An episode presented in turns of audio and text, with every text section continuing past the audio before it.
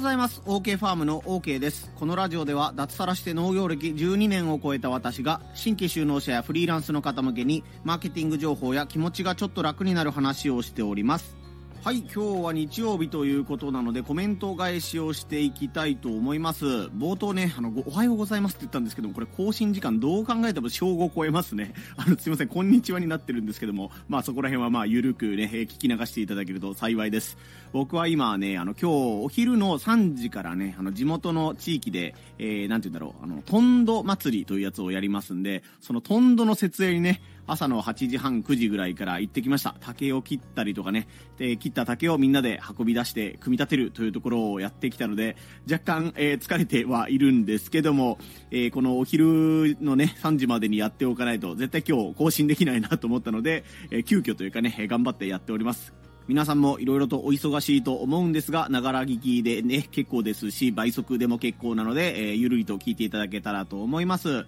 今週コメントくださった方が、タシズーンに、しーちゃんに、えー、シューカさん、チコリータさん、それと、アナミさんと、岩見 TV さんからコメントいただいてます。いつもありがとうございます。はい、まず296回目の放送、誰かがあなたの頑張りを見てくれているという放送回にタシズーンがコメントをくださってます。この放送回では SNS とか音声配信で自分の商品を呼びかけたらね、購入を呼びかけたら買ってくださった方がいたりとか、子供たちがね、僕に、えー、僕と妻に内緒でね、親に向けてプレゼント、クリスマスプレゼントを買ってくれたというね、事例を紹介して、まあ自分の頑張りね、やってても無駄なんじゃないかなという思うこと思うことはあるんだけども、誰かに伝わっていますよというようなね、お話をさせてもらった放送回でした。ここにたしずんさんのコメントが、この時期心がすさむことが多いので、この放送回を聞いてとっても癒されましたということでね、コメントくださってます。コメントの日付がね、1月3日ぐらいなので、まあ1月1日もね、大きな地震があったり、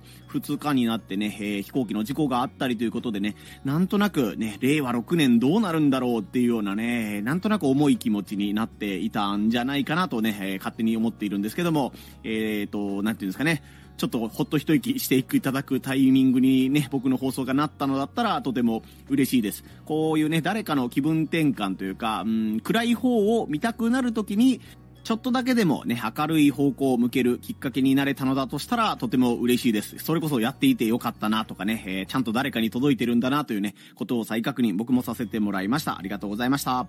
続いての放送回が303回目会いたい人には会えるうちに会っておこうという、えー、と放送回にタシズンさん、しーちゃん、チコリータさんからコメントをいただいています。この中でもね、チコリータさんのコメントがめっちゃ心にね、うん、刺さったというか、大変でしたね、というね、えー、思いをね、このコメントを読みながら、えー、胸がちょっと痛んだんですけども、えー、最後の方にちょっとチコリータさんのコメント回させてもらおうと思います。まず、しーちゃんのコメントが、新年一発目のですね、これ2024年に入ってすぐコメントくださったんですけども、2024年初コメです。明けましておめでとうございます。今年もストーカーとしてよろしくお願いいたします。ということでね、ご丁寧にストーカー宣言のご挨拶をありがとうございました。いつも言っていますが、僕がね、放送を更新というかね、あの、放送開始ボタンみたいなものを押したりとか、SNS でね、X とか投稿すると、必ずしーちゃんがすぐね、えっ、ー、と、既読しましたと、既読というかね、あの、確認しましたという意味なのかわかんないですけど、すぐいいねをつけてくれるので、僕の方はね、あの、あ、配信エラーじゃなくてちゃんと届いてるんだなっていうことがね、わかるので、とてもあの、安心してね、しーちゃんのいいねがついたら安心するというね、えー、放送後の 確認ルーティンみたいな感じで、30秒1分ぐらい待って、あ、いいね来たからよかった、ちゃんと配信できてるみたいなのをね、チェックの一つにさせてもらってます。僕もこう、しーちゃんのおかげで、このね、あの、コメントとかね、いいねとか、そういう、うん、なんていうんですかね、リスナーさんから、リスナーさんとの距離感の作り方みたいなものの、すごい重要な指標にさせてもらってますので、まあ、音声をね、聞いてくれる人は、上手にエコひいきしたいなと僕は思っているので、今年もね、あの、ストーカー行為よろしくお願いいたします。そして同じ放送回に、え、たしずんさんからコメントもらってます。あ、そうだそうだ。この放送回は、まあ、あのね、えっ、ー、と、実はこれ地震が起きる前の1月1日のね、早朝に収録したものになるんですけども、今年はね、僕にとってなんか、いつもと違うお正月だったんですよね。あの、自分の農業の師匠であるじいちゃんとばあちゃんが、年末にね、介護施設に入所してしまったので、今年の1月1日は、えね、じいちゃん家に集まらないよっていうことでね、親戚の中で話が決まったんですよね。まあ、じいちゃん家空き家になってる状態なので、あえてそこで親戚一同集まる必要はないので、今年はね、違う場所でというか、まあ、僕の父と母が住んでいる場所に集まることになったりしたんですけども、あ、そうか、じいちゃんとばあちゃん家で今年は正月を迎えないんだなっていうね、感じで思ったりしたので、まあ、そういったこともあってね、会いたいうちにね、会える、あんあん会える、会えるうちに会いたい人には会っておかないといけないというね、ことをね、確認、再確認したので、まあ、そういったこともあってね、この放送を撮らせてもらいました。そこに対して、たしずんさんのコメントが、ね、このお話、一文字さんのことなんじゃないかなというふうに思いましたということでね、補足のコメントありがとうございます。そうなんですね。僕、音声配信、今これで316回目、7回目ぐらい撮ってるんですけども、実はね、あの、2回目の放送回で、ほとんど同じテーマでお話をしてるんですけども、その時の、えっ、ー、と、思ったきっかけ、ね、あの、会いたい人に会えるうちに会っておこうと思ったきっかけは、地元のラジオ番組のね、パーソナリティさん、一文字弥太郎さんっていう方がいたんですけども、コロナのね、えー、合併症っていうのかな、コロナになって、その後体力が弱って違う病気にかかってお亡くなりになったっていうことなので、毎日土曜日の朝には絶対その人の声でね、番組が始まって、うん、面白い大喜利コーナーみたいなものがあったりとか、リスナーさんがね、お便りのキャッチボールみたいなことをする番組があったんですけども、ある日突然ね、一文字弥太郎さんが亡くなりましたっていうことを、その相方のね、女性アナウンサーさんが、えー、涙ながらにね、お亡くなりになりましたっていう放送をしたね、もう放送事故じゃないのかっていうぐらいの本当に泣きながらお伝えしてたりね、え、どうなるんだろうっていう不安に駆られたりした放送が実はあったんですよね。で、僕もそれもちょうど聞いたことがあったので、あなんかね、あの、いつも聞こえるラジオのパーソナリティの声っていうのもね、当たり前じゃないんだよ、みたいなことをね、思ったっていうところに対して、さすがたしずんさんという感じで、あ僕の他にもちゃんと一文字さんのことを覚えてくれる方がいて嬉しいなという気持ちになりました。たしずんさんありがとうございました。そして今週の、なんて言うんだろう、MVP じゃないですけどね、あの、私の中で一番心に刺さったコメントを今から読み上げます。チコリータさんです。コロナが来る前の話になりますが、ほぼ毎週会っていたくらいの仲良しさんと少しずつ歯車が噛み合わなくなって、1ヶ月ぐらい連絡なしの状態になり、状況を打破したくてご飯に誘いました。有名人、あ、まだお若い有名人の方が病気で亡くなったニュースに絡めて、会いたい人には会っといた方がいいと思ったと話題を振ったら、こんな返事が返ってきました。相手は会いたいと思ってないかもしれないよ、と。これは私のことを言ってるのかなと思い、その人とは付き合いを切りました。今になればその友人との付き合いはそこで終わる期限だったんだと割り切ってますが、当時はショックでしたね、ということで、めちゃくちゃなんかこの切ないというか悲しいというか、なんというかね、もやもやした気持ちになるというか、のコメントありがとうございました。まあ、多分、同性の方なのかな、ね、女性から見た女性とか男性から見た男性ぐらいのね、同性の立ち位置の、え、関係じゃないのかなという感じがするんですけども、なんかね、ご飯食べに行ってそんなこと言われたらもう落ち込みますよね、これ。何か歯車がね、来るきっかけがあったのかもしんないですけど、そんな言い方しなくてもいいじゃんね、というふうに思いました。いや、もうこうやってね、音声配信というかね、音声にコメントするネタになったということで、えー、供養しましょう、ここで。供養して、もうネタにして笑いとしましょう。ね、当時は相当ショックでしたということなので、ね、今は吹っ切れていらっしゃるというか、こうやって他の人にもね、えー、なんか自虐エピソードみたいな感じで話せるようになったということでね、えー、うん、まああんなこともあったよねっていうね、ちょっと笑い話にできるようになれば、なっていればいいなというふうに思います。ね、チコリータさん、こんなあの、なんか正月から嫌なことを思い出させてしまったような気もするんですが、コメントくださってありがとうございました。このメッセージ僕多分、あの、当分忘れられないと思いますね。これ自分の会いたい人にうち、会いたい人には会えるうちに会っていこうっていうのは僕の持ちネタだったんですけど、そうか、そんな返しをされることもあるんだっていうね、非常に、えー、いいコメントというかね、あの、こんなこともあるんだっていう体験談をいただきました。ありがとうございました。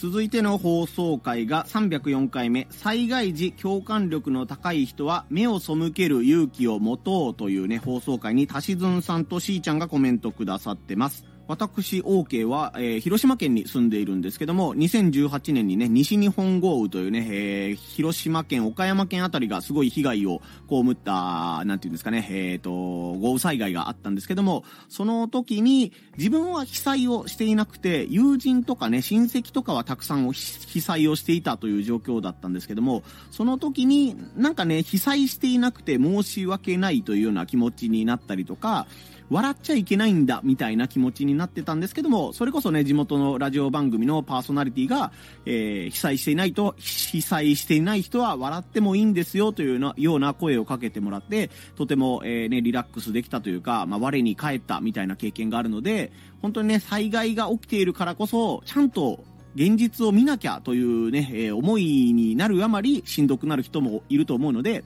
自分が被災してないんなら目を背けたりとかね、そのことを忘れてもいいんだよということをお話しさせてもらった放送回でした。まず、たしずんさんのコメントが、自分は2014年の広島土砂災害、これ豪雨災害とは別のね、えー、災害があったんですよね。2014年の広島土砂災害も被災しているので、こういう災害ニュースを見るたびに色々思い出してしまいます。今回の放送で最後に言われたことがとても印象的でした。これ多分僕はね、あの、自分の身の回りの人をね、あの、幸せにさせ、しましょうみたいなね、被災地に思いを向けるんであれば、まあ、自分の身の回りの人のことをまずケアしてあげましょうとか、自分自身のことをケアしてあげましょうみたいなね、お話をしたんじゃなかったかなと思います。で、えー、っと、この続きですね、とても印象的でした。 Voicy でも有名なビール注ぎの重富さんが言っていたことを思い出しました。僕にとっての平和活動は僕が注いだビールを飲んで笑顔になってくれる人を作ることです。いや、なんかめっちゃ刺さる言葉ですね。これはね、重富さんっていう方はすごい広島で有名なビールを注ぐのが、注ぐのが上手な、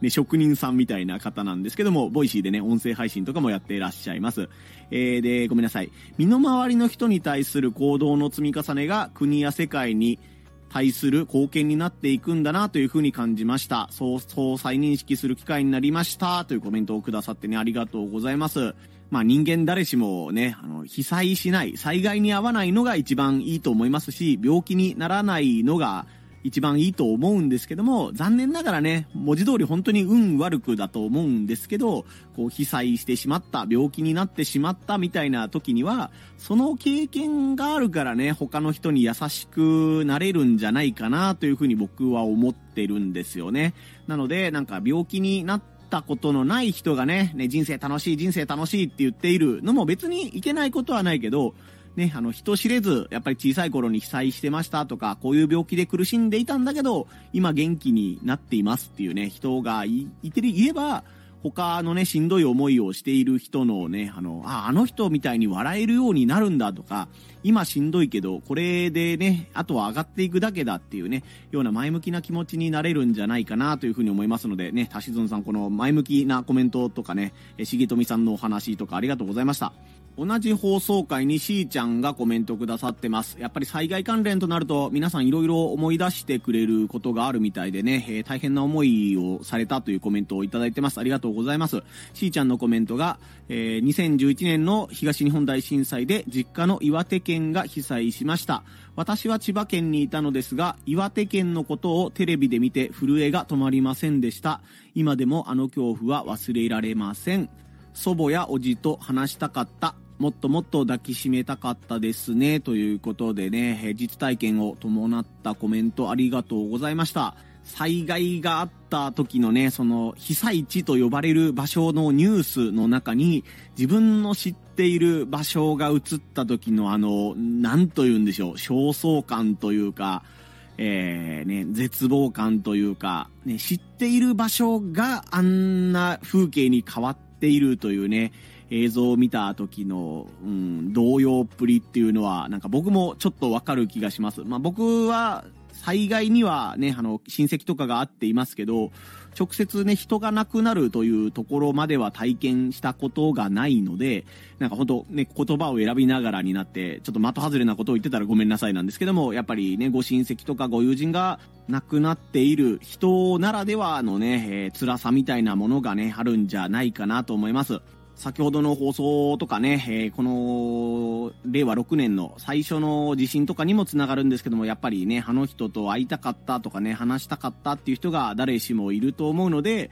まあ、後悔がなるべく増えないように、まあ、100%後悔しないっていうのは僕は無理だと思うので、何かしらね、悔いみたいなものは残ると思うんですけども、少しでも後悔する回数を減らしたりとか、まあ、これならもう仕方ないよっていう言えるようなね、選択を一つ一つしていきたいなというふうに思いますし、思う、このコメントを見て本当に改めて思いました。僕もね、最近そのじいちゃんが高齢者施設に入ったっていうことをこの音声でね、カミングアウトというか ご報告させてもらったんですけども、うん、まあ、そのうち会いに行こうっていう回数と思うこともあるんですけども、まあ、タイミングを見てね、えー、顔を見に行ったりとか、うん、まあ場合によっては手紙を書いたりみたいなね、ことを少し、まあしてみようかなというふうに思っています。えー、大変な経験をね、しーちゃんコメントくださってありがとうございました。まあ、それと僕自身もね、あの、全然対策ができてないというか、中途半端なんですけども、やっぱりね、あの、地震が起こったってなったら大変だっていう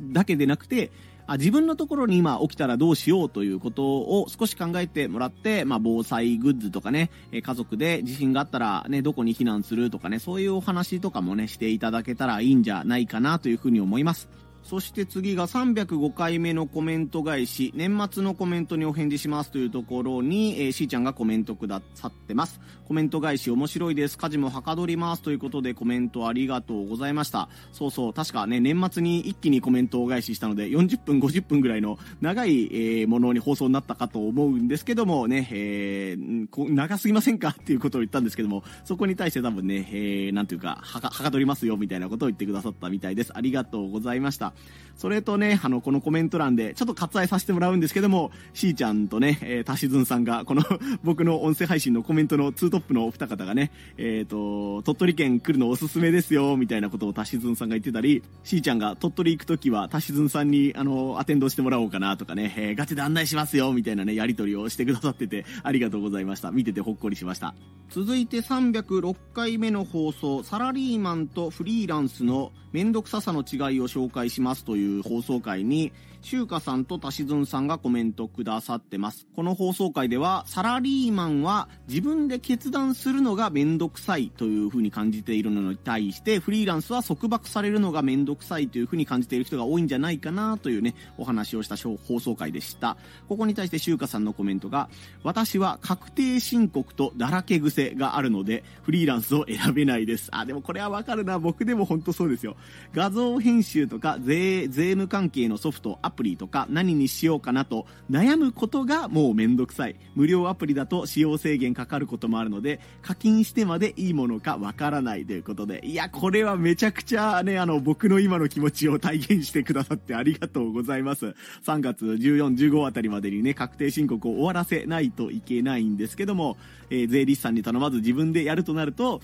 どの会計ソフトがいいのとかね、会計ソフトによっても無料プラン、有料プラン、最、最、なんていうんだあの、一番いいプランみたいな感じでね、プランにもランクがあったりするので、結局どれがいいんだよっていうふうに思ったりとかね、どこまでお金かけるのが正解なんだっていうふうに思ったりするということでね、まあ、あとだらけ癖ですよね。自分はだらけてばっかりなんですけども、多分サラリーマン目線なのかな。フリーランスはちょっと難しいです。やりたくないですっていう側のね、コメントありがとうございました。同じ放送回にたしずんさんが、会社の都合で引っ越しをしないといけないのが大変ですよね。鳥取県に移動になった後、上司になるのかな、専務が、えー、久しぶりに、専務と久しぶりに会うことがあったんですけども、せっかくなので鳥取を楽しんでますという話をしたら、上司の方が、お前前向きじゃのう、すごいわ、と言ってきました。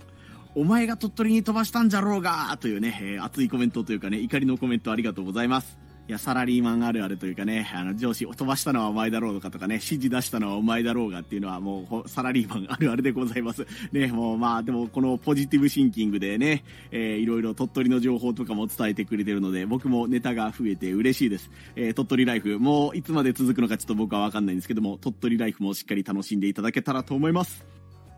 続いて307回目の放送、2018年西日本豪雨ではこんなデマが流れましたという放送回に、たしずんさんがコメントくださってます。この放送回では、2018年のね、西日本豪雨の時にも、やっぱりデマが流れました。ね、実際本当に泥棒に入られたとかね、あのー、こういう被害がありましたっていうものはもちろん拡散していただく必要があるかなと思うんですけども、あの、誰がもともと情報発信したのかわからないというね、誰かが言ってたらしいよっていうものに関しては、おひれ、はひれ、どんどんついていくので、どっかで止めないといけないよとかね、公式の情報発表を待った方がいいよみたいなことについてお話をさせてもらった放送回でした。ここに対してたしずんさんのコメント、西日本豪雨、これ2018年ですね、西日本豪雨の時、知り合いが勤め先のコンビニのお客さんから集めた情報をもとに、今通れる道の地図を作ってお客さんに配っていたところ、それがバズっていろんな人の助けになりました。こういう使い方もできるので、SNS は本当に使い方次第だなという感じです。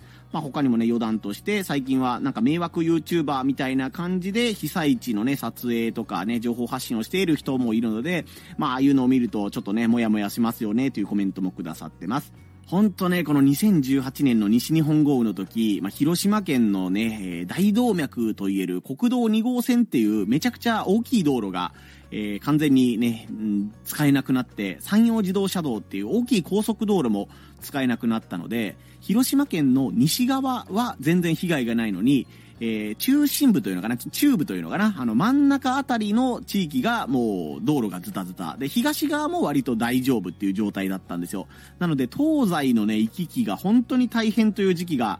2、3ヶ月ぐらいかな、続きましたね。僕もこの時ツイッターでね、当時ツイッターで、なんか、ここの道は通れましたとかね、ここの道が逆にね、あの、通れたんですけど、また壊れて通れなくなりましたみたいな情報がすごい SNS で助けられたので、その時僕が意識したのはやっぱり写真付きのものしか信用してなかったですね。なんか写真がなくてここの道ダメですって言っても、具体的にどこがどんな感じでダメなのかがわかんなかったんですけども、昨日聞いた人は何月何日時点でここのね、えー、場所がこんな感じで通れませんというようなものを写真で、えー、投稿してくださってたのを見て、親戚、近くに住む親戚とかに、ここの道が治ったらしいよとか、ここ今危ないらしいよっていうのをね、えー、お知らせしてあげてました。この災害がきっかけでやっぱりツイッターを始めるっていうね、親戚もいたりしたので、やっぱり SNS って大事だなというふうにも感じました。まあ、今後もやっぱりこうね、えー、災害っていうのはまた定期的にどこかで起こっていくと思うので、そうなった時にね、上手に SNS を使ったり、SNS SNS を見れるようなね、え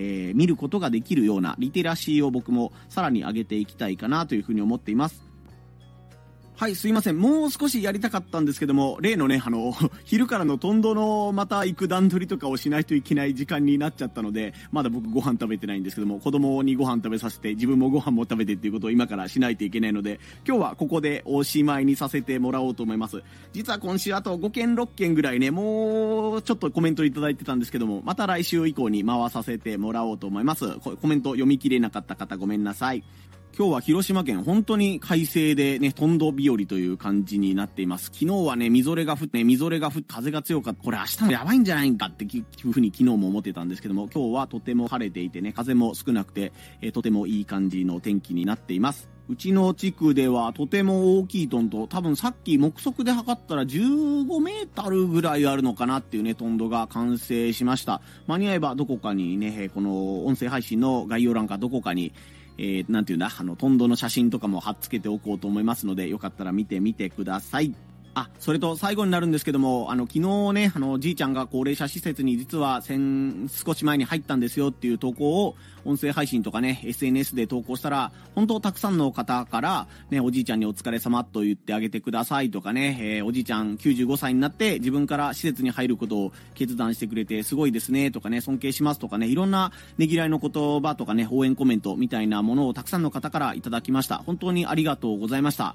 こう、音声配信の更新をしましたっていうね、えー、ものだけだったら、普段5いいね、10いいねぐらいで、あ、なんかあんまりみんな興味ないのかなとか、もう全然見てくれてないのかなというふうに思ったりすることもあるんですけども、やっぱりそのね、ピンポイントでこの新商品発売しますとか、このね、じいちゃんにこんなことがありましたっていうことを伝えたら、本当たくさんの方がね、いいねつけてくださって、えっ、ー、と、X の方で多分100いいねぐらいついて、インスタの方でもね、200、300いいねぐらいバーンとついてたので、あやっぱり見てくださる方ちゃんと見てるんだなというふうに思って、あ SNS やっぱり頑張ろうとかね、えー、怠けずにややってれば、積み重ねてればね、えー、ちゃんと人に届くんだな、みたいなことを再確認させてもらいました。今後ももね、えー、ぼちぼちですけど、まあ、音声配信は1日1つ必ずやるというのと、えー、なんだ、SNS 更新とかもね、コツコツ頑張っていこうと思いますので、今後とも応援よろしくお願いいたします。はい、それでは最後になるんですけども、腰痛にならないように肩を上げ下げしたり、腰を回したりして、ね、体をリラックスさせてあげて、